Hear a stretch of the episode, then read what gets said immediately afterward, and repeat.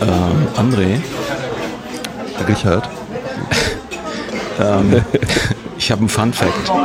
Ja, sehr gut. Damit sollte man ja einen erfolgreichen Podcast starten. Ja, habe ich gehört, dass das hier sehr angesagt ist. Ich weiß aber auch, da ich den Podcast ja sehr gut kenne, aus Gründen, dass äh, am Anfang ja immer so ein bisschen Stimmengewirr noch drüber liegt. Deswegen habe ich mir den eigentlichen Fun Fact für ein bisschen später aufgehoben und habe jetzt so ein, ich habe mal gegoogelt, mit, mit diesen 142 Fun Facts äh, brechen Sie das Eis auf jeder Party. Ja, ja, sowas ist immer, sowas ist immer ganz, ganz hervorragend. Ja. Auch, auch Business Coaches konnten damit früher sehr, sehr viel Geld verdienen. Jetzt ist es halt einfach nur noch ein YouTube-Video. Ja. Und ich stelle mir dann so vor, ich äh, stehe jetzt hier an der Bar und ähm, möchte jetzt ein bisschen ins Gespräch kommen und dann, dann soll ich dann wohl äh, sagen, ähm, Entschuldigung, wussten Sie eigentlich, dass der Eiffelturm im Sommer bis zu 15 Zentimeter höher sein kann? Ah, was? Ja, Das ist ja, Sie sind ja ein interessanter Charakter. wollen, Sie, wollen Sie vielleicht das äh, Ostasien-Geschäft für meinen Reifenkonzern verantworten? Oder ja, aber vermutlich, weil der, weil der sich dann ausdehnt, äh, weil das Metall ja, sich dann das ist eigentlich ausdehnt. sehr oder naheliegend, sowas, ne? Ja. für Bei, unser eins ist es sehr naheliegend. so, ein- so ein bisschen frage ich ja natürlich. ja. Ähm, Kenner des, der, der Metallszene. Eben.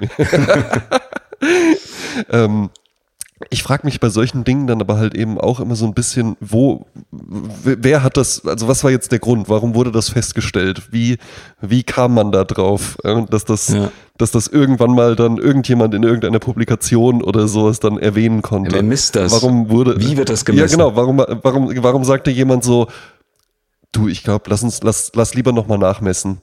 Ich, ich, wir haben den zwar damals gebaut und so, aber ich würde ich würd gerne nochmal auf Nummer sicher gehen. Wir müssen es auch wissen, weil das ja dann so ein Fun-Fact sein könnte, um das Eis zu brechen auf einer Veranstaltung oder so. Eben. Ne? Bist du so ein Smalltalker? Ähm, eher weniger.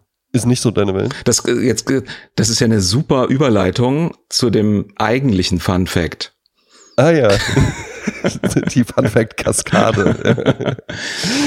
Wusstest du, dass es schüchterne Extrovertierte gibt? Ja, ja, ich wusste es, ich wusste es nicht, kann es mir aber halt eben schon erklären, aber vielleicht steht ja bei diesem Fun Fact, äh, gibt es ja auch dann noch eine, noch, noch eine Beschreibung, was damit genau gemeint ist.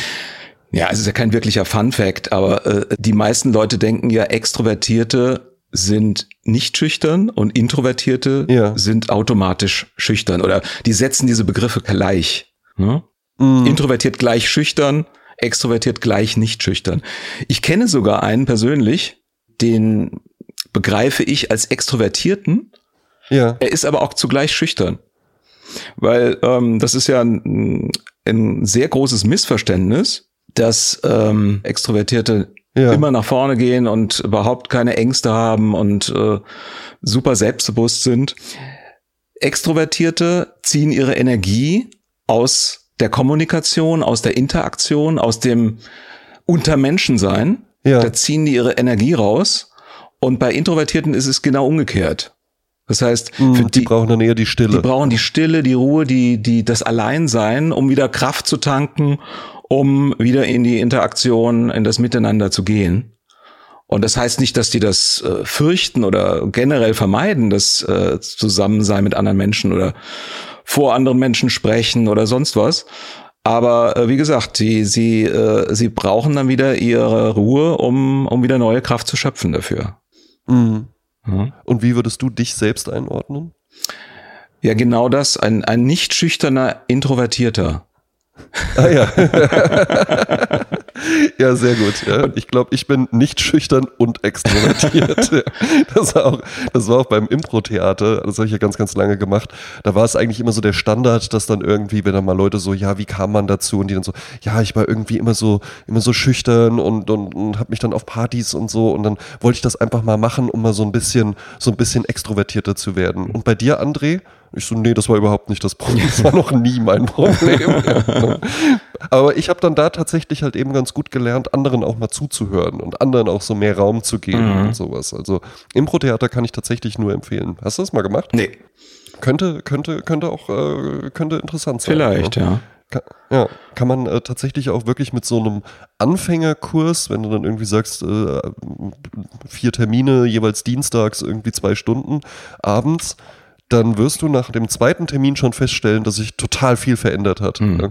Und dass du, dass du ganz, dass du, du lernst halt super schnell, du hast super schnell so Erfolgserlebnisse damit Also einfach, du ja. hast das.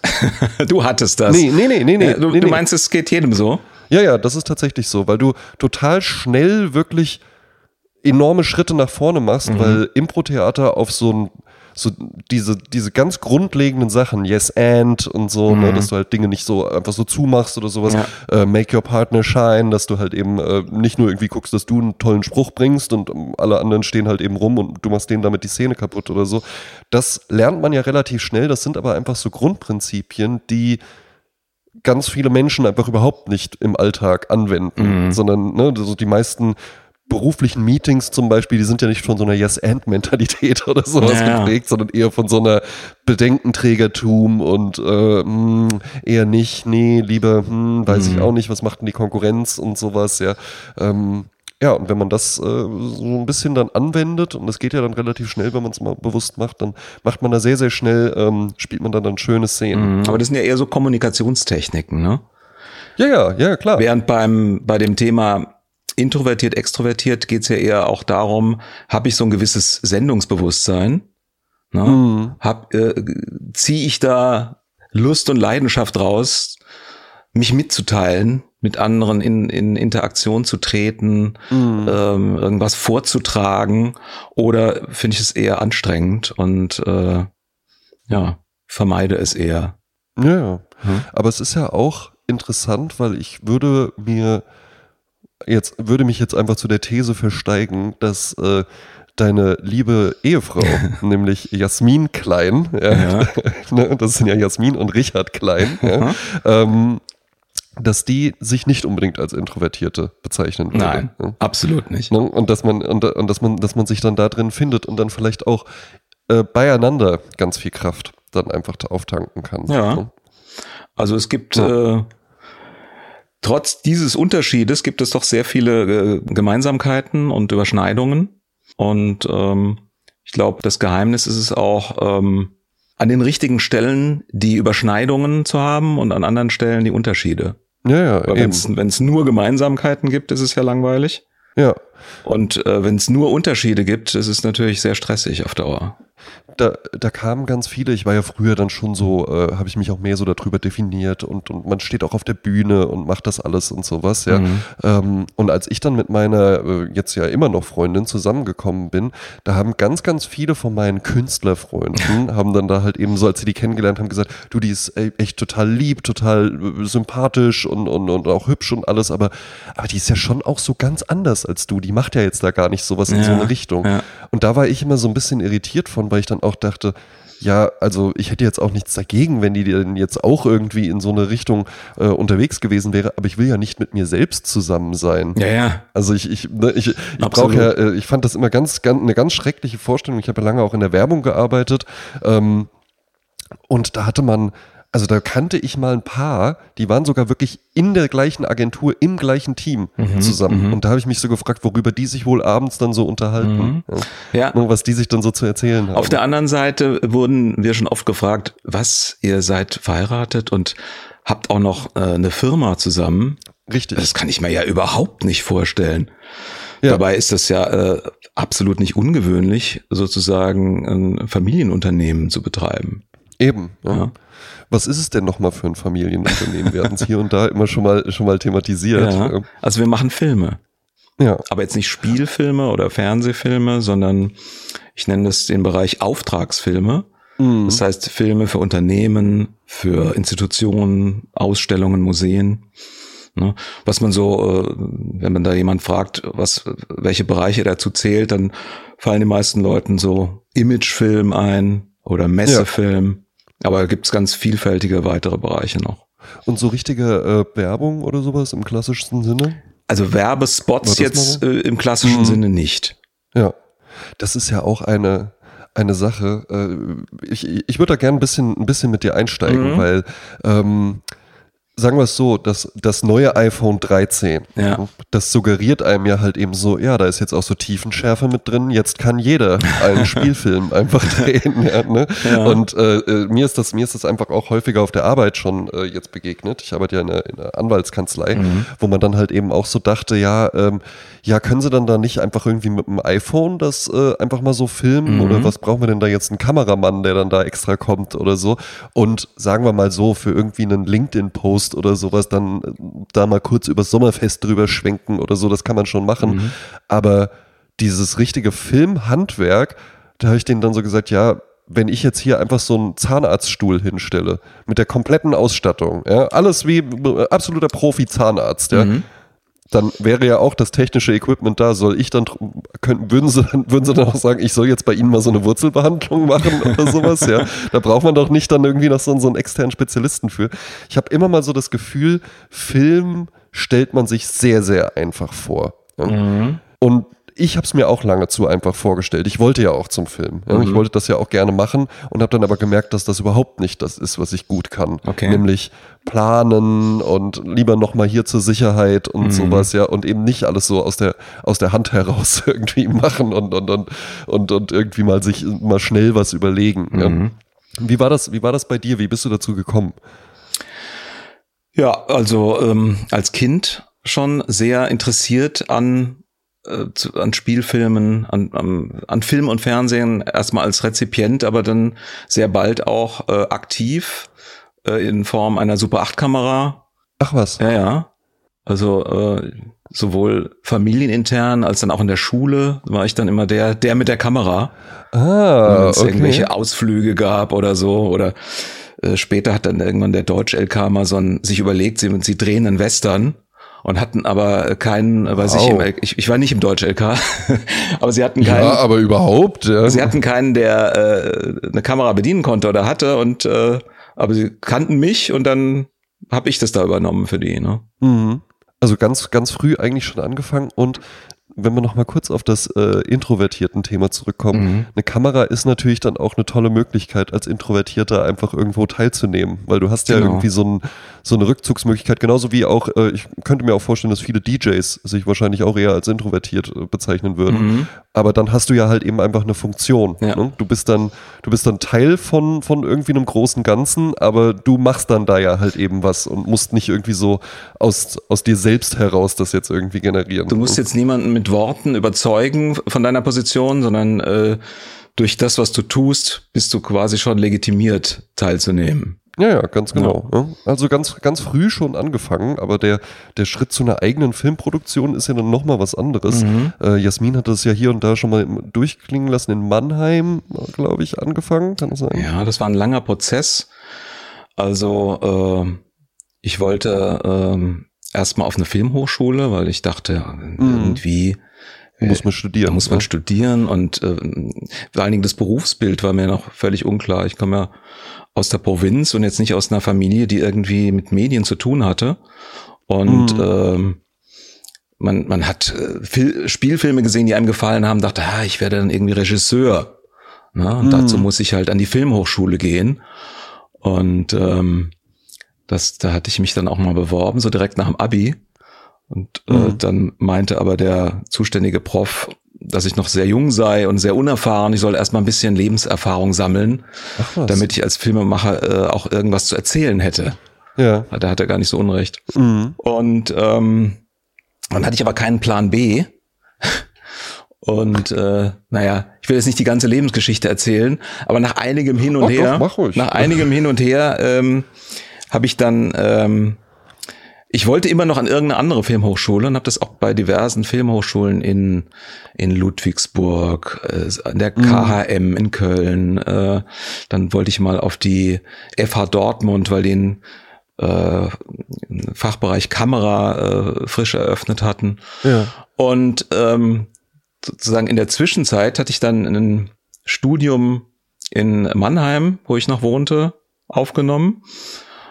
Sozusagen als äh, Zwischenstation, um von da aus dann irgendwie als Quereinsteiger bei einer Filmhochschule dann irgendwo einen Platz zu finden. Ja. Und äh, das Studium war Germanistik und äh, Medienwissenschaft.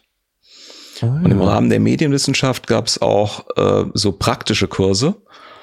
Und dann habe ich dann Kommilitonen äh, kennengelernt, die auch äh, eher praktisch orientiert oder interessiert waren. Und äh, daraus hat sich dann, heute würde man sagen, ein Start-up äh, gebildet. Äh, also wir haben aus der Uni raus, äh, haben sich drei, also ich war einer der drei, zusammengefunden und haben eine kleine Firma gegründet. Ja. In Mannheim noch. Ja, aber eigentlich recht. Äh kannst du es so zeitlich ein bisschen verorten? Wo, wo sind wir da gerade? Wir sind Anfang der 90er Jahre. Anfang der 90er Jahre, mhm. wo ja Filme machen einfach noch was ganz anderes war. Absolut. Also wo, wo der einfach der die größte Hürde eben auch einfach darin lag, dass du arschteures Equipment auf jeden Fall gebraucht genau hast. Genau so ist es. Du konntest ja nicht einfach mal mit, wir haben dann mal so mit 1000 D-Mark angefangen oder sowas. Nee, du brauchtest als Einstieg eigentlich vermutlich einen sechsstelligen Betrag. Aber einen fünfstelligen würde ich sagen auf jeden Fall. An Dingen, die du einfach brauchst, um sagen zu können, jetzt können wir damit auch Filme machen. Genau, genau. Und wir, ähm, zunächst hatten wir uns das immer gemietet, das Equipment. Mhm. Also sowohl ähm, äh, für die Aufnahme, für die Dreharbeiten als auch für die Nachbearbeitung. Das war gerade die Phase, ähm, da gab es so die ersten sogenannten nonlinearen Schnittsysteme. Ich weiß nicht, ob dir Avid was sagt. Nee. Aber, aber erklär, erklär ruhig mal, das ist ja, ist ja durchaus interessant. Ja, ja, man musste man noch bis, bis Anfang der 90er ähm, war halt, wie gesagt, das äh, Equipment für, gerade für die Nachbearbeitung unheimlich teuer. Ja. Und dann gab es dann eben äh, Firmen, die sehr hohe Investitionen getätigt hatten und äh, da konnte man dann äh, sich einmieten und deren Equipment nutzen. Und mit Avid und anderen Systemen war es erstmalig möglich, mit, mit normaler Computertechnik, die man als Normalsterblicher sich kaufen konnte, auch mhm. zum Beispiel Filme zu schneiden. Und dann ähm, haben wir uns auch in der ersten Zeit da eingemietet bei Leuten, die das schon hatten und haben dann Mitte der 90er überlegt, Mensch, äh, nachdem wir im ganzen Jahr 1995 sehr viele Musikvideoclips ähm, produziert hatten für Viva. Ja. ja. Also die unter anderem bei Viva liefen. Da, da, entstand dann auch dieses, äh, dieses Backstreet Boys äh, Ding, wo dieser Wiener Regisseur äh, gesagt hat, die Antwort ist ein klares Nein. Genau sowas, genau sowas. Und äh, wir haben also wie gesagt sehr viele Videoclips äh, gemacht in dem Jahr und haben uns immer das äh, Equipment gemietet für die Postproduktion, für den Schnitt. Und dann haben wir uns ausgerechnet, wenn wir nur zwei Tage im Monat oder zweieinhalb Tage das mieten, dann können wir uns auch so eine, so eine Schnittanlage äh, kaufen ja. und einen Kredit dafür aufnehmen. Und das, was wir im Monat abbezahlen, ist dann ja, ab zwei bis drei Tagen Miete sozusagen ne, mhm. aufgefangen. Ab dann und ab dann macht man Gewinn. Ab dann ja. macht man Gewinn. Und äh, dann äh, haben wir das tatsächlich geschafft. Also sind zu dritt dann, als drei Studenten sind zur Sparkasse Mannheim und haben dann eine kleine Präsentation ja. gehalten. ja, mit so Pappen. ja. ja. Der, und ich hatte noch eine, eine, eine, eine Lebensversicherung, die als Sicherheit äh, genommen wurde. Ja, und dann haben wir eben äh, für 100.000 Mark einen Kredit bekommen, äh, um diese Schnittanlage zu kaufen. Ja. Und dann hatten wir die Ende 95 mhm. weil wir, wie gesagt, diese vielen Videoclips gedreht hatten, jeden Monat mindestens einen. Ja. Und ab 96 hatten wir keinen einzigen Videoclip mehr. Ach so. Das hörte einfach auf. Also wir haben gepitcht und gepitcht und es, äh, äh es kam kein, es kam kein neuer Auftrag mehr zustande. Ja, und jetzt hattet ihr das Ding da stehen. Dann hatten wir das Ding da stehen, das musste abbezahlt werden. Ja, naja, ja. und dann haben wir uns halt in anderen Bereichen getummelt, in denen wir eben auch schon äh, vorher tätig waren. Äh, Industriefilm, Imagefilm, mhm. Dokumentationen, Buffets abschwenken und daraus Filme machen. Alles mögliche, was, ja, was sich ja, halt gut, ja, was man, was man, was man, was man halt eben einfach so braucht, ne? Ja. Weil das, das finde ich ja auch am Filmemachen so, ähm, so erstaunlich, dass all das, was wir sehen. Bei irgend, irgendein Beitrag äh, RTL extra und die wollen einfach zeigen und hier auf diesem Schiff ist es aber wirklich auch richtig lecker und sowas ja, ja. Und, und hier gibt's dann abends und ja irgendwann musste einfach mal jemand der die Kamera bedienen kann mit der Kamera da stehen und diesen Schwenk über das äh, über das Schrimpbuffet oder sowas drüber machen damit man das dann halt eben später verwenden kann. Also du kannst nicht irgendwas verwenden, was du nicht aufgenommen hast. Du musst beim Dreh das alles einfach mitnehmen. Mhm. Und da kommt man sich ja auch teilweise wahnsinnig doof bei vor. Also ich war dann halt eben auch schon mit so, ähm, hab dann, war dann auch immer schon mal dabei, wenn dann nur die Schnittbilder gemacht worden sind. Mhm. Und das musst du ja mit einer Ernsthaftigkeit machen und nochmal hier und nochmal Gegenschuss und aus der Perspektive und, äh, ne, und, und, es wirkt ja halt von außen einfach. Wenn man im Bereich anfängt und ist noch relativ jung, dann ist alles irgendwie spannend und äh ja und man stellt sich vor allen Dingen dann auch einen Filmdreh immer als irgendwas glamouröses vor. Ja? Aber glamourös ist ja im besten Falle dann einfach das äh, Produkt, was hinten bei rauskommt. Der Filmdreh an sich ist überhaupt nicht glamourös und ich muss auch sagen, die wenigsten Leute, mit denen ich aus dieser Welt zusammengearbeitet habe, sind, würden sich selbst als sonderlich glamourös bezeichnen ja. oder so. Ja. ja. Also da hat man eher gerade äh, gerade an der Kamera ähm, eigentlich immer nur Männer kennengelernt und immer nur ganz viele Taschen, ganz viele Taschen mhm.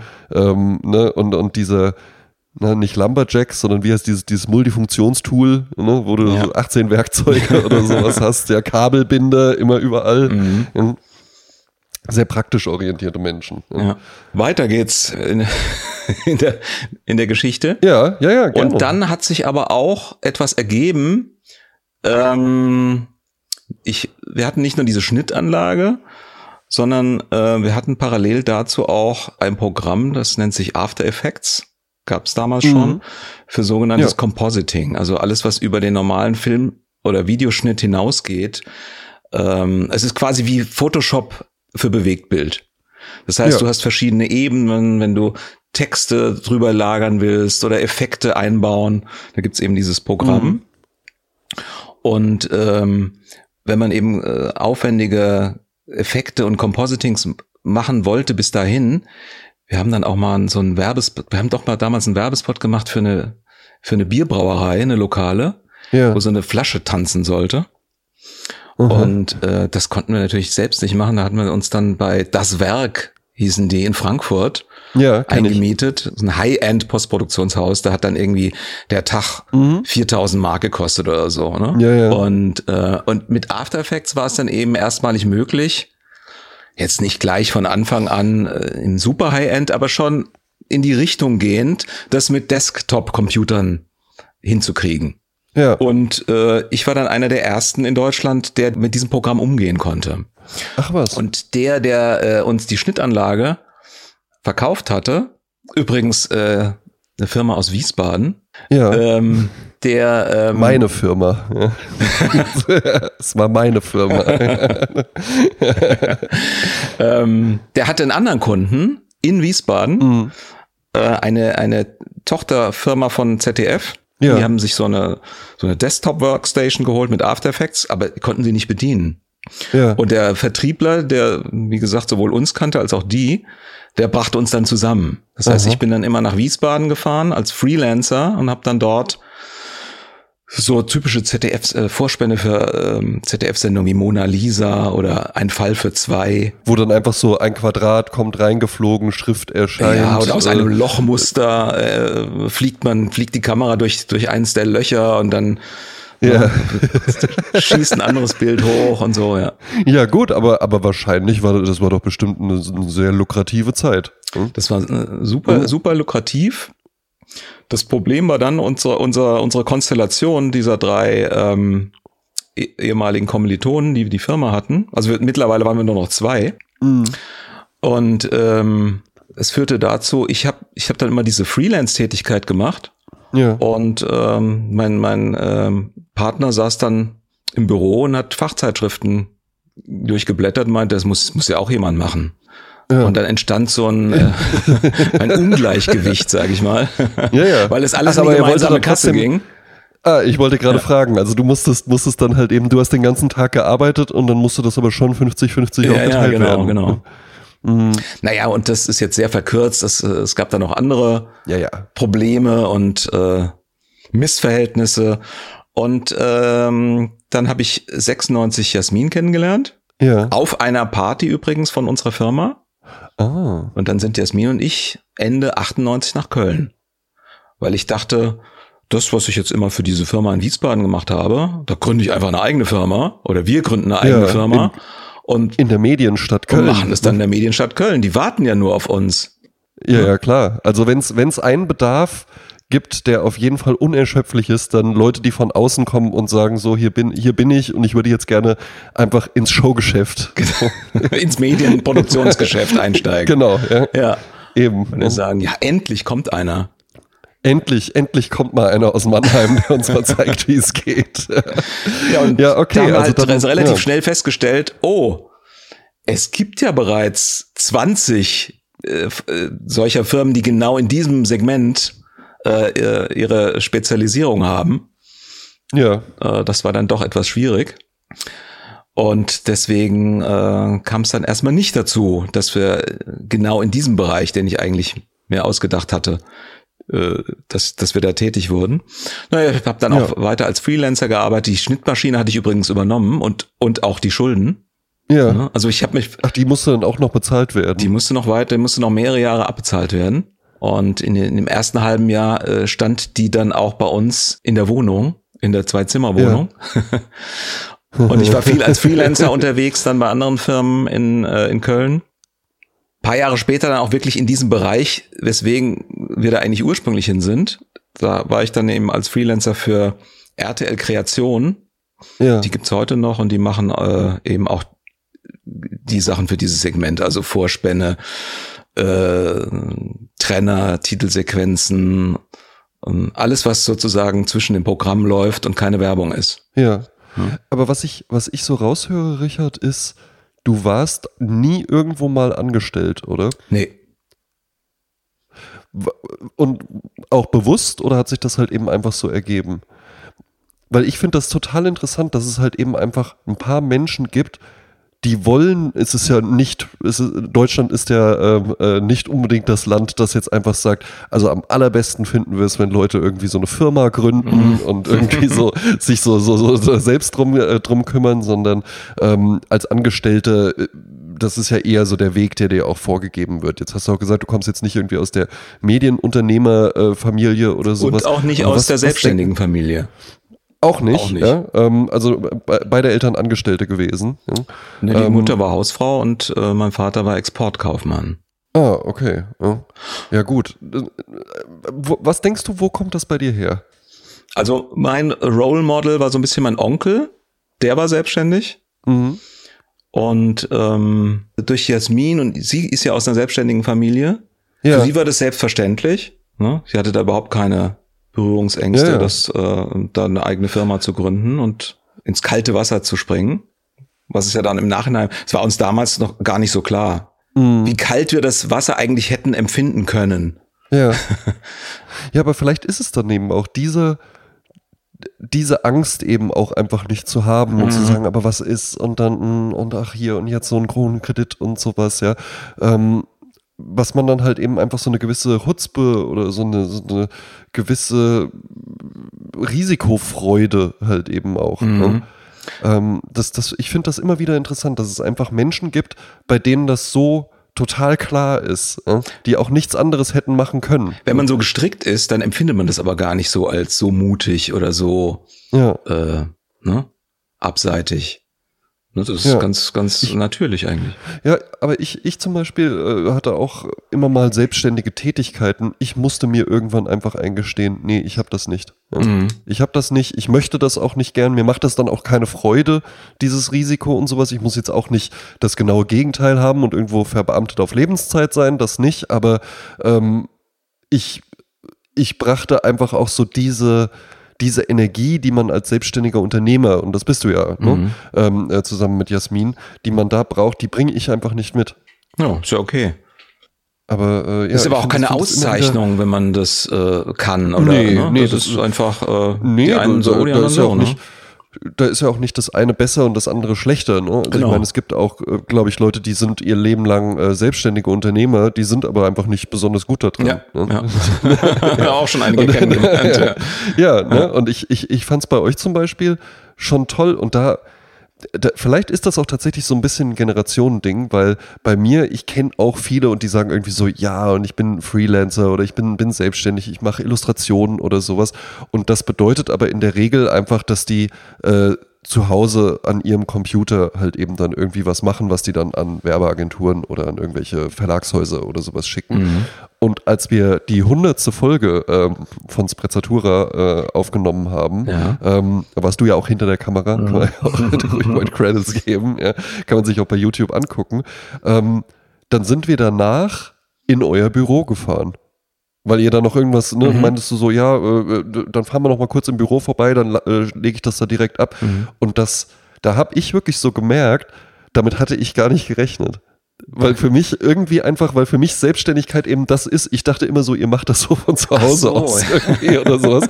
Aber halt eben einfach so, ja. dass ihr halt so, nee, ja, nee, hier gibt's auch so eine Postanschrift und hier gibt's halt irgendwie dann auch einen Schreibtisch und einen Tresen ja. und sowas. Gab's ja sogar richtig. Ja, ähm, das, das fand ich ganz witzig, einfach, dass ich ganz, ganz natürlich, ja, und zwar gar nicht mal wertend oder so, das ist ja nicht schlimm, so ein Illustrator, was soll der sich dann jetzt auch da irgendwie so, so ein Büro anmieten? Das kann er wirklich dann zu Hause auch machen. Mhm. Aber dass ich einfach ganz selbstverständlich davon ausgegangen bin, dass sie, dass sie das von zu Hause aus macht.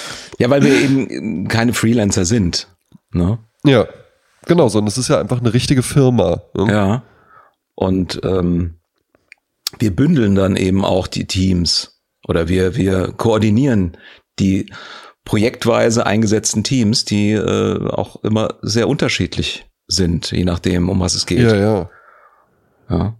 Das und te teilweise auch sehr, sehr, sehr herausfordernde Charaktere äh, dabei. Ja, ja. Aber mit der Zeit ähm, sortiert man die, die zu herausfordernd sind, eher aus und äh, äh behält dann eher die, äh, ja, ja, die gut, ja, ja. mit denen man gut arbeiten kann wo es weniger um Befindlichkeiten geht und mehr um die Sache. Ja, ja, ja, ja. Und, äh, wo, wo einfach Zusagen eingehalten werden. Ich glaube, das ist schon, das ist schon das erfolgreichste äh, Freelancing-Konzept. Zusagen einhalten, ähm, realistische Preise ist auch noch so ein Ding. Ja. Wobei, also mit Zusagen, es klappt meistens, es geht ja eher um andere Dinge, dass, dass Personen dann äh, äh, zu schwierig sind im, vom Charakter her und äh, mm. die einfach ein Job, der an sich schon sehr ähm, schwierig ist in der Umsetzung, weil jedes Mal ist eine neue Herausforderung. Wir machen ja nicht so ja, Standardprodukte nach dem Motto Imagefilm, fünf Minuten, äh, heute der, morgen der, wir sind ja genau. in ganz verschiedenen Segmenten tätig und oftmals kommen da ähm, Aufgabenstellungen, die wir so in der, in, genau in der Form so vorher nie hatten. Und dann stellt so ein Team zusammen aus fünf bis zehn Personen ja. Und das ist äh, die Kette ist immer nur so stark wie ihr schwächstes Glied. Und wenn dann einer dabei ist, der der da nicht äh, gut funktioniert, dann äh, wirkt sich das auf das ganze Projekt aus. Ne? Die Stimmung äh, kippt oder der Kunde ist verärgert. Also das, das, das gilt es mhm. ja alles zu vermeiden. Ich hatte mal äh, einen Filmdreh, ich war ja dann immer als, als, als Texter oder als Creative Director dann am Ende, ähm, war ich ja dann von der Agenturseite äh, mit dabei. Und dann war man ja auch immer so ein bisschen das verbindende Glied zwischen der Filmproduktion und äh, dem Kunden als Auftraggeber. Meistens ist ja dann vom, vom Kunden auch noch jemand da. Mhm. Und äh, da, war, da, da war halt einer, einer kundenseitig da, der war total nett ja, also wirklich ein netter Typ, der hat uns da auch einfach machen lassen. Der hat dann nicht irgendwie, gibt ja auch solche Kunden, die sich dann irgendwie da so am Set auch so ein bisschen aufführen wollen und so, ich zahle hier die Rechnungen und, äh, und Action und so. Also die dann da einfach mal so, einfach mal so ein bisschen, die man dann da so Film spielen lassen muss. Ja. Ähm, der war überhaupt nicht so, das ist ein total netter Kerl gewesen, aber der war unfassbar tollpatschig. Ja. Mhm. Also, ne, der hat es halt wirklich geschafft, wenn der komplette Raum einfach frei ist aber mitten im Raum steht ein Stuhl, dann hat er es geschafft, gegen diesen Stuhl zu laufen. Ja? Mhm. Und zwar so, während du gerade irgendwie so einen so einen Schwenk oder sowas machst, eigentlich Ruhe brauchst oder so. ja. Der war so unfassbar tollpatschig und da haben wir in einer Wohnung gedreht. Also es war dann auch so ein bisschen, bisschen beengtes Setting, überall Kabel rumliegen und sowas, ja.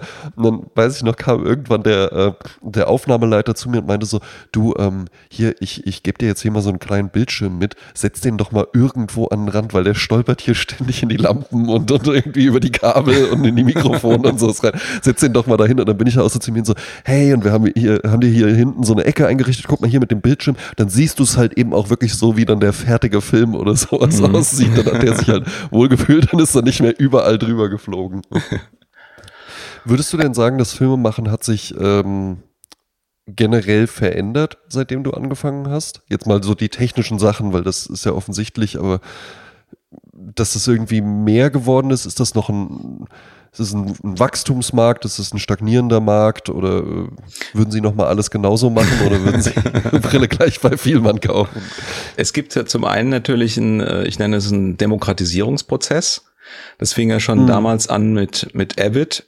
Das war so der, der erste Teil der Desktop-Video-Revolution, dass man eben nicht mehr diese sündhaft teuren, im, im Millionenbereich äh, großen mhm. Investitionen tätigen musste.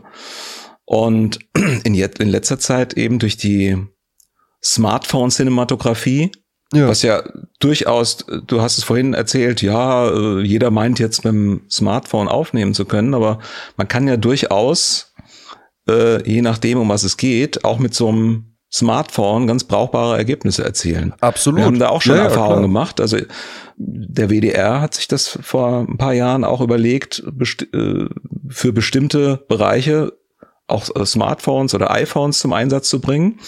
Und dann hat eine äh, uns bekannte WDR-Journalistin, ähm, die wollte das mal mhm. ausprobieren. Auch im Hinblick darauf, ob sie bei Langzeitdokumentationen dann auch mal selbst Aufnahmen machen kann. Ja. Wenn du jedes Mal so ein Team buchen musst, es gibt aber mhm. nur für zehn Minuten irgendwie was einzufangen, was aber ne, Langzeitdokumentation immer mal wieder zehn Minuten hier, zehn Minuten da, dann ja. äh, sprengt das teilweise das Budget und dann dachte sie, ah, sie will das mal ausprobieren, wie, wie sich das so anfühlt und hat mich dann als, ähm, ich hatte da schon einige Erfahrungen mitgemacht mhm. und dann haben wir zu zweit, also sie als äh, Journalistin und ich als ein Mann Kamera Smartphone Team haben einen äh, ja. Beitrag gemacht für den WDR. Ach was. Ja, haben so. Und der ist komplett mit dem Smartphone. Das ist komplett dann, äh, von A bis Z mit dem Smartphone. Natürlich. Ja, gehen tut das natürlich Also man muss schon, natürlich ne? schon äh, dann, das ist nicht einfach Smartphone in der Hand halten und äh, auf Knopf drücken. Du musst es ja. dann in so ein, das nennt man dann so ein Cage Gimbal. einbauen oder ein Gimbal nehmen, äh, ein gutes Stativ, dann natürlich schon ein professionelles Mikro, äh, Licht. Also du baust dann schon aus professionellem Zubehör da was drumherum, ja. äh, um das so, äh, so gut es geht auszureizen. Ne? Aber da ist schon sehr viel möglich. Ne? Und das war jetzt, ist auch schon ein paar Jahre her. Und mittlerweile, du hast vorhin äh, iPhone 13 angesprochen. Mhm. Äh, das ist schon erstaunlich, was man damit mittlerweile machen kann. Ne?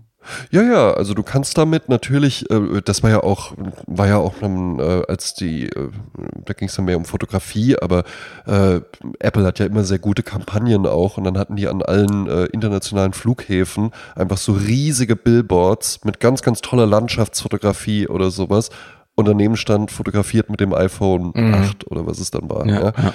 Ähm, das war natürlich eine tolle Kampagne. Ähm, nichtsdestotrotz waren das ja jetzt nicht einfach irgendwelche Bilder, sondern die haben ja dann halt eben auch professionelle Fotografen gemacht. Und ich würde auch sagen, vermutlich machst du mit einer Smartphone-Kamera immer noch bessere Aufnahmen als ich mit einer äh, total professionellen Kamera. Ja, genau. Das ist auch noch so eine andere Geschichte, die mir vorhin einfiel. Als wir starteten, und äh, waren halt ja. äh, äh, junge Studenten mit wenig oder keinem Equipment. Dann haben wir uns, wie gesagt, öfters mal äh, Equipment ausgeliehen. Und dann gab es so Leute, wir nannten sie Kamerabesitzer. Ja. Die, äh, die waren dann aus irgendwelchen Gründen, hatten die die Mittel und haben sich dann eine teure Videokamera äh, gegönnt, besaßen die ja. und haben die dann aber auch weiter vermietet. Und die dachten dann, allein diese, der Besitz dieser Kamera macht sie zu Kameraleuten. Ja, genau. Das war natürlich ein Trugschluss. Ne? Und genauso ist es umgekehrt. Ja. Ähm, wenn du, wenn du sehr gut damit umgehen kannst, kannst du mit dem, aus dem Smartphone eben auch sehr viel rausholen. Ganz genau. Ja. Ne? Dann kannst du halt eben damit wirklich einen, einen tollen Film machen, weil du halt eben einfach, weil du dann die Technik richtig einsetzt. Mhm. Kennst du Steven Soderbergh? Der, der ja. Regisseur von Oceans 11, also von der Oceans Trilogie ja, genau. und vielen anderen Filmen. Der hat mal einen, einen Spielfilm komplett mit dem iPhone aufgenommen vor ein paar Jahren. Ja. Mhm. Da gibt's ja ein paar, da gibt's ja ein, ein paar, ich finde auch solche, solche Experimente dann immer ganz interessant. Gut finde ich aber, wenn, äh, wenn du dann den Film einfach guckst und äh, ja, ja, ja, klar. Ne, Der jetzt, Film äh, sollte äh, natürlich auch gut, für sich genommen gut sein, ne? Genau, ne? Also, ja. ähm, kennst du den Film äh, Hardcore Henry? Sagt dir das was? Nee. Das ist ähm, äh, so, so ein bisschen so wie Crank. Mhm. Wenn du, wenn du den Das sagt kennst, mir was, wo ja. glaube ich äh, Einer, der irgendwie so ein, so, ein, so ein Mittel in sich hat und Ja, muss dann immer die- seine Herzfrequenz auf einem gewissen Level halten oder sowas. Genau, ja. Und, Ja. und Hardcore Henry ist im Prinzip ganz genauso, nur aus der Ego-Perspektive gedreht, also, also POV, Mhm, ja. Ähm, und halt eben noch ein bisschen, äh, ja, der Film heißt Hardcore Henry. ja, also ähm, ne, so, so ist die Art davon. Und das ist mal ganz witzig zu gucken, aber der Film ist natürlich halt einfach nur dieses Gimmick. Ne? Mhm. Dass du halt eben sagen kannst, das ist doch der Film, der so und so aus der und der Perspektive komplett gedreht ist. Ja. Der Film, der rückwärts, also ne, Memento ist ja nicht nur das Tolle, dass dieser Film halt irgendwie rückwärts läuft oder sowas. Ne? Naja, gut.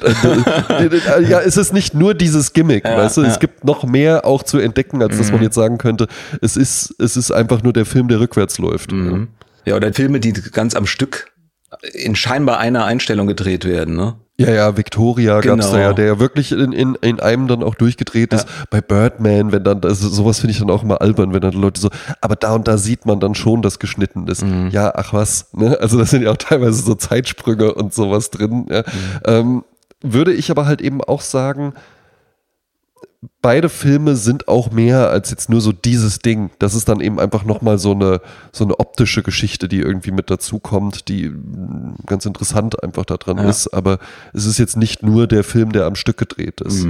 Es hat natürlich dann schon auch immer so eine immersive Wirkung. Ne? Und ähm, äh, es gibt natürlich auch noch einen äh, Vertreter aus, aber da spreche ich ja auch mit dem Experten.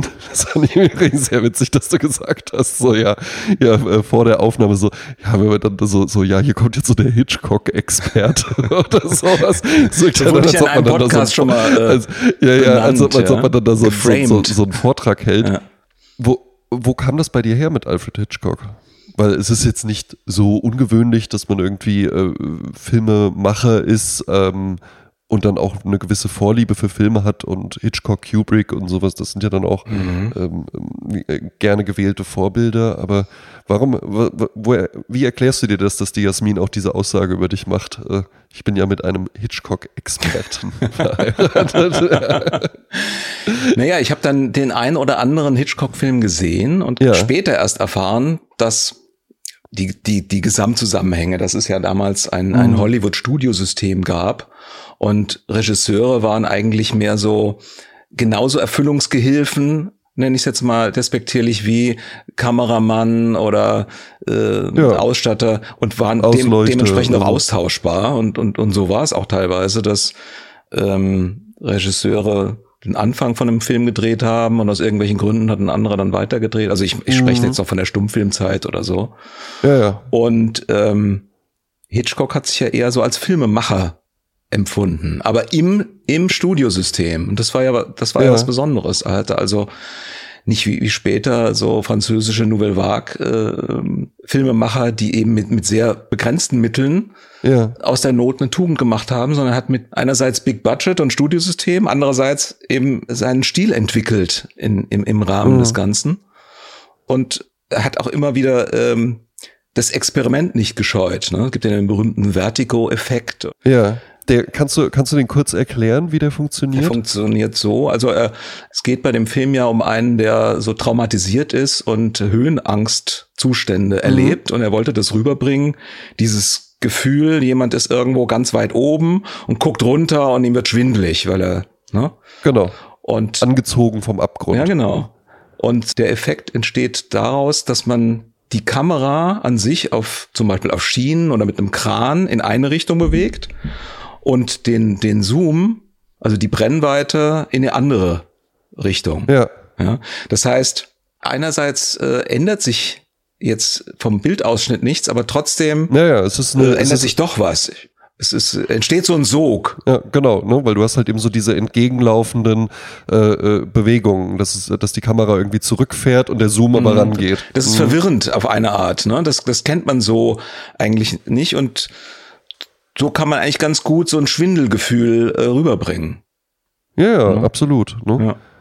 Ja, und, und, und das war ja halt eben, was ich daran interessant finde, ist, das war ja ein ganz, ganz anderes Filmemachen, weil du hattest ja keinen Vorschau-Monitor. Ne? Nee. Sondern du musstest das dann halt eben da einfach drehen und dann abends musstest du dir das halt eben angucken, ob das alles so funktioniert hat. Ne? Und weil Hitchcock eben auch sehr viel experimentiert hat, das hat mich auch fasziniert. Weil ich bin ja auch Ja. so ein, äh, in dem ganzen Bereich auch eher so der, der Tüftler und, und Friemler und jetzt äh, nicht so der, der Regisseur, der mit den Leuten spricht und, sondern ich sitze dann eher lieber am Produkt und feile dran rum oder, oder plane im Vorfeld, ne? schreibe, ich, ich schreibe auch, äh, die Storylines für Erklärvideos Ah, und sowas, okay. ne? Mhm. Also immer wenn es nicht um den unmittelbaren äh, Kontakt mit Menschen geht, das ist mir dann eher lieber. Das überlasse ich dann lieber Jasmin. Ja, ja, ja, ja, gut. Da seid ihr, seid, seid ihr halt eben auch beide dann gut aufgestellt, ja. Mhm. Aber Hitchcock ja schon auch eine interessante Figur gewesen. Es gab doch dann auch, äh, das war, so, sowas liebe ich auch total. Ein Film, der, der kam, ein Film, der die Entstehungsgeschichte eines Films zeigt. Mhm. Ich weiß, äh, und da ging es um, um die Entstehung von Psycho, wie die Ach so. das eben gemacht haben Mhm. dann damals. Ja. Mhm.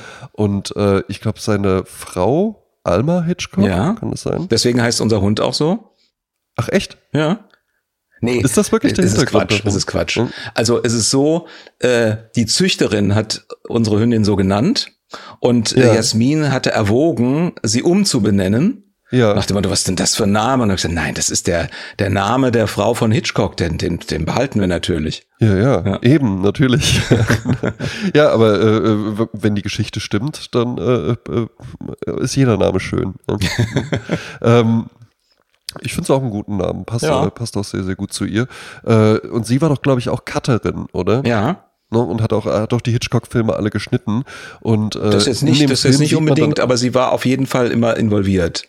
Also die waren auch, War die waren mehr Team, äh, als es damals, äh, äh, als damals darüber berichtet wurde. Ah, Also er okay. Mhm. wurde so als das alleinige Genie dargestellt, aber er war wohl auch sehr im Austausch mit seiner Frau, ja. wenn es um die Planung und Durchführung ging. Und äh, dieser, dieser Prozess des Schnitts, wie der da dargestellt wird, so ist der bei mir natürlich halt eben auch im Kopf, dass man dann da sitzt ja, Mhm. und permanent Zigarette raucht ja, und dann halt eben die Streifen, die Filmstreifen einfach wirklich so durchzieht in dieses Gerät rein, wo man dann so, ah, da so guckt und dann wird da abgeschnitten und dann da mit Tesafilm und Ja. sowas und dann wird das da alles so, alles so zusammengefriemelt. Ja. So stelle ich mir. Das habe ich auch noch erlebt. Hast du das mal gemacht? Ja, ja. Ah ja. Ne? Also ich habe ja mit allen möglichen Formaten zu tun gehabt. Ne? Also mit, mit klassischen Filmformaten, so Mhm. 16 Millimeter, 35 Millimeter oder eben auch Super 8 ganz am Anfang und dann mit allen möglichen Videoformaten. Und Schnitt ist doch, glaube ich, auch was, das äh, so, so richtig lernen kann man das nicht, oder? Also, dass man jetzt sagt, ich mache jetzt eine Ausbildung zum Cutter oder Ach so. doch. Schon. Doch? Ja. Ist das nicht eher sowas so, wo man halt einfach so ein Gefühl dann auch für bekommen muss und, und durchs Machen lernst du das dann halt eben? Ja, wie bei allem eigentlich, ne? Also es gibt äh, sozusagen der, die Lernphase, wenn man so bestimmt, bestimmte Techniken und Grundzüge kennenlernt, aber äh, richtig damit umgehen, richtig gut wird man eigentlich erst bei Doing. Ja, klar. Und äh, wenn wir nochmal über Hitchcock sprechen, Mhm. jetzt musst du mir natürlich sagen, welchen magst du denn am liebsten? Mein, mein Lieblingsfilm war lange Damit Zeit. wir den dann auf die Liste packen können. ja, ach so, weißt du? natürlich. Also der, genau, der darf natürlich auf gar keinen Fall fehlen. Und zwar äh, im Original heißt er North by Northwest. Ja, zu Deutsch der unsichtbare Dritte.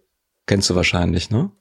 kenne ich. Ja. Ja. Ich habe nämlich irgendwann, ich habe hab ja eine sehr, sehr schlechte ähm, äh, Schulbildung tatsächlich, was Bücher angeht, auch was Musik angeht, was Filme angeht, Mhm. weil das auch bei mir zu Hause alles äh, nicht so gelebt worden ist. Mhm. Also dass da jetzt irgendwie äh, ich vom so vom Elternhaus irgendwie so eine, äh, ja, ach guck mal hier, da wird der und der gezeigt und dann, dann gucken wir uns den mal zusammen an, äh, Vater und Sohn oder sowas. Das gab's alles nicht. Und ich habe irgendwann einfach mal angefangen und habe mir mal so eine Liste aufgeschri aufgeschrieben, welche Filme man denn so alles gucken kann, Mhm. Ja. ne, um überhaupt eine Gesehen Vorstellung haben muss, bevor man stirbt. Ja, da bin ich, da bin ich, da, so fängt man natürlich an mit irgendeiner BBC-Liste Mhm. und dann äh, äh, guckst du dir nur mal an, die Hälfte davon dann auch irgendwie, ja, mh, ach, mag ja sein und dann vielleicht irgendwann mal. Ähm, ich habe mir dann aber auch viele einfach so Klassiker und sowas rausgeschrieben.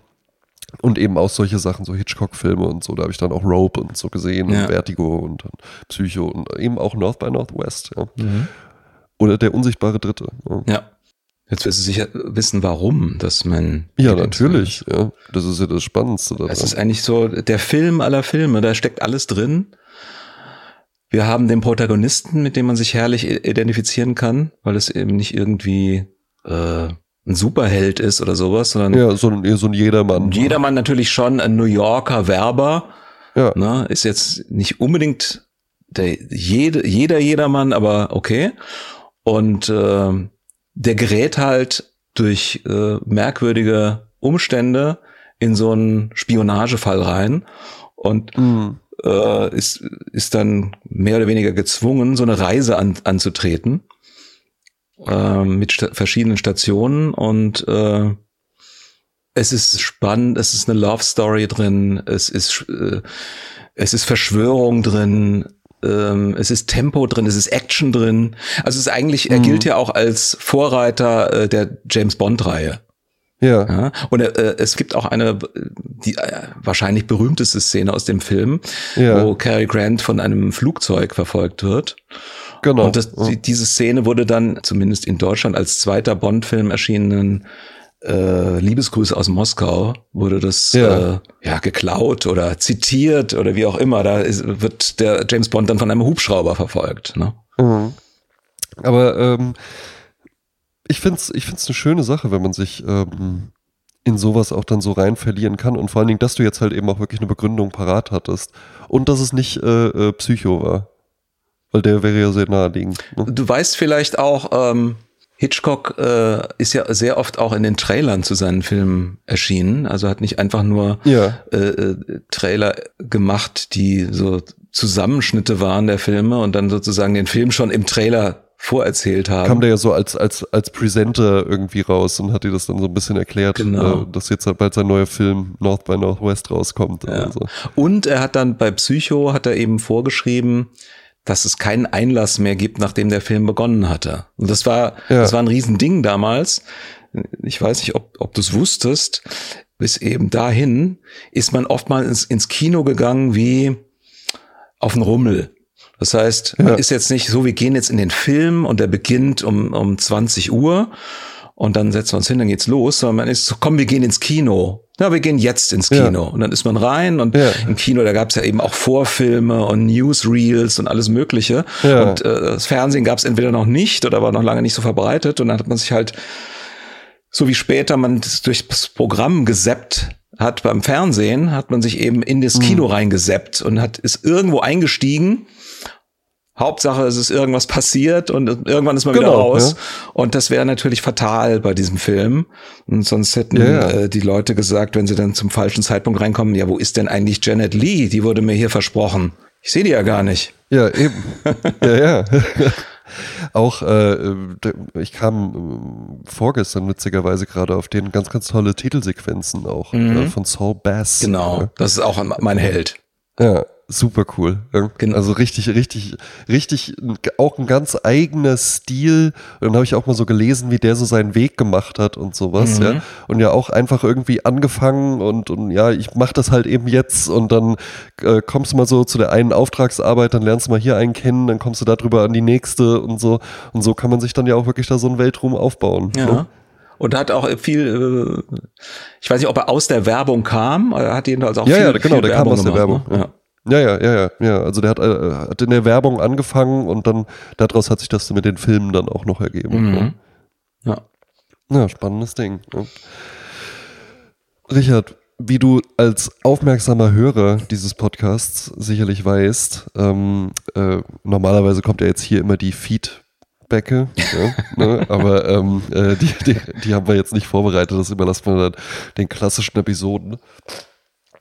Ich muss mich auch entschuldigen, aber meine Nase geht irgendwie äh, immer mal wieder zu. Mhm. Ähm, wir haben ja noch Playlists, die wir bestücken. Und ja. natürlich als Gast äh, in dieser Episode möchten wir auch von dir wissen, ob du uns äh, Songs für die Playlists mitgebracht hast. Es gibt ja die Goldstandardliste und die Sprezzatura Dance Playlist, der getanzte Podcast. Absolut. Ich, also, ich habe hin und her überlegt. Äh, ich habe allerdings ehrlich gesagt zunächst nur an die Goldstandardliste gedacht und habe die ja passiert mir auch häufig die Partyliste gar, gar nicht auf dem Schirm. Also für die ähm, für die Goldstandard habe ich einen sehr schönen Titel. Der ist auch so aus der, ich sag mal, aus der Hitchcock-Hochphase, so Oh. Ende 50er, 60er und, und es geht um, die, ich glaube, es ist das Titelstück einer Fernsehserie, die es äh, aber nur sehr kurz gab, wie ich festgestellt habe. Also der Titel ist mir irgendwie in meine, ähm, durch den Algorithmus reingespült worden, in meinen Ja. Mix der Woche oder ich habe ihn irgendwo sonst mal gehört. Aber ähm, ich finde, er passt wunderbar in die Playlist. Es ist so Henry Mancini-esque. Aha. Ja, es ist ein, eine Musik in einem Film mit so einem Soundtrack würde ich gerne leben. So ungefähr. Ja. Ah, das hast du schön gesagt. Ja, da, da kann ich mir genau vorstellen, was du damit meinst. Ja. Und die Serie hieß The Girl from Uncle mit Punkten dazwischen. Ich glaube, es gab mal äh, einen Film The Man from Uncle oder so. Ja. Naja, und das war vielleicht ein Spin-off. Ich weiß es, ich habe es nicht so durchrecherchiert. ähm, die Musik ist einfach klasse und äh, und es ist auch eine schwungige Nummer. ja. Kann man auch gut beim Kaffee kochen Ja, hören. und ne? beim Autofahren und Ja. Aufräumen. Ja, das würde ich da Ja, cool. beitragen wollen. The Girl from Uncle ist der, ist der Titel? Oder, Das war sowohl der? Titel der äh, dieser Fernsehserie, irgendwie so Ja, Spionage, Comedy oder irgendwie so halb lustig. ja. Und äh, sowohl der Titel der Serie als eben auch der Titel des Tracks. Und ich nehme an, das ist äh, die Titelmusik dann dieser Fernsehserie. Ja, sehr schön. Ja. Ähm, ich bin ja äh, ein begeisterter Jazzhörer auch Mhm. und lass das ja hier nur in so Entschuldigung, lass das ja hier nur in so äh, äh, homöopathischen Dosen immer mal raus, aber ähm, es gibt äh, einen Pianisten, der jazzig ist, aber auch sehr funkig und dadurch, glaube ich, äh, sehr, sehr anschlussfähig auch. Die Rede ist von Herbie Hancock, Mhm. ja, wenn ihr was sagt. Und ähm, da habe ich einen, einen ganz, ganz coolen, groovigen Song mitgebracht. Ähm, und zwar heißt das Lied Chameleon Ah ja. oder Chameleon, Mhm, wie mhm. manche sagen. Ja, man kennt Herbie Hancock ja sowohl ähm, vom Soundtrack von Blow Up Ja, als auch dann irgendwie in den, wann war es, 80ern, diese äh, Rocket-Nummer. Ja, genau, der hat dann auch so Rock Jazz und sowas Ja. äh, äh, auch viel gemacht. Ja. Ähm, aber ich mag so die funkigen Sachen, mag ich total gerne. Mhm. Hatte ich sogar mal auf Schallplatte, habe ich dann meinem, meinem ehemaligen Chef, der äh, meinte so, die fehlte ihm immer noch in seiner Sammlung. Mhm. Hast du gesagt, Und wenn du mal gute Musik äh, hören möchtest, hier habe ich was für dich. Habe ich die, habe ich die dem äh, zu meinem Abschied, habe ich die dem dann geschenkt. Hat er sich auch sehr drüber gefreut. Ja. Ja. Muss nicht der, der äh, sich verabschiedet, was geschenkt bekommen? Ja, das war einfach nochmal für den. Der Ach war für mich tatsächlich schon noch eine sehr, sehr prägende Figur. Äh, Ah ja, okay. Der hat mir auch viel beigebracht und so. Äh, ich habe dann ähm, äh, von der Belegschaft, habe ich zu meinem Abschied bekommen, Keith Jarrett Trio. So eine, äh, so eine Schube mit sechs CDs. Mhm. Ja, das war für mich damals sehr, sehr viel Geld, weil das irgendwie über 100 Euro Mhm. oder so gekostet hat, äh, diese, die, diese CD-Box. Mhm. Dann habe ich mir die zum Abschied gewünscht Ah ja. und auch bekommen. Super. Hast du für unsere Party-Playlist noch was? Ich habe nix, sage ich schon vorab. Ja. Ja, ich finde, es sollte mal ein bisschen Jungle rein. So ein Ja. Genre, das es mal gab, kurze Zeit. ja, ja stehe ich aber auch total drauf. Jungle Drum Bass. Ja. Und zwar Inner City Life von Goldie. ja, ja, cool.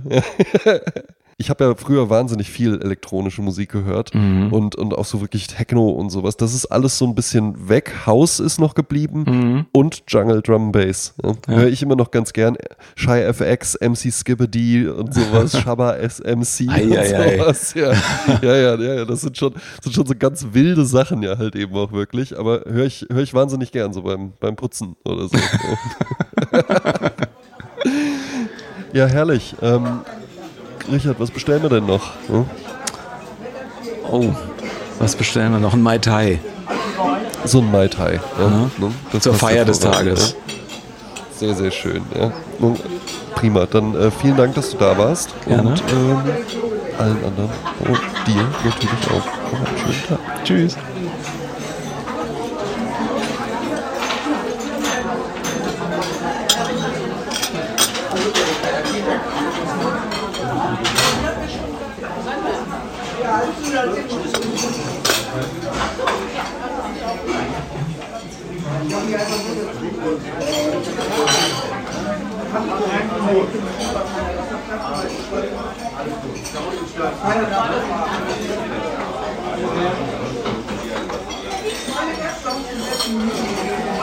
Vergessen gehen ja auch schlecht, ne? Vergessen kann man die ja auch nicht.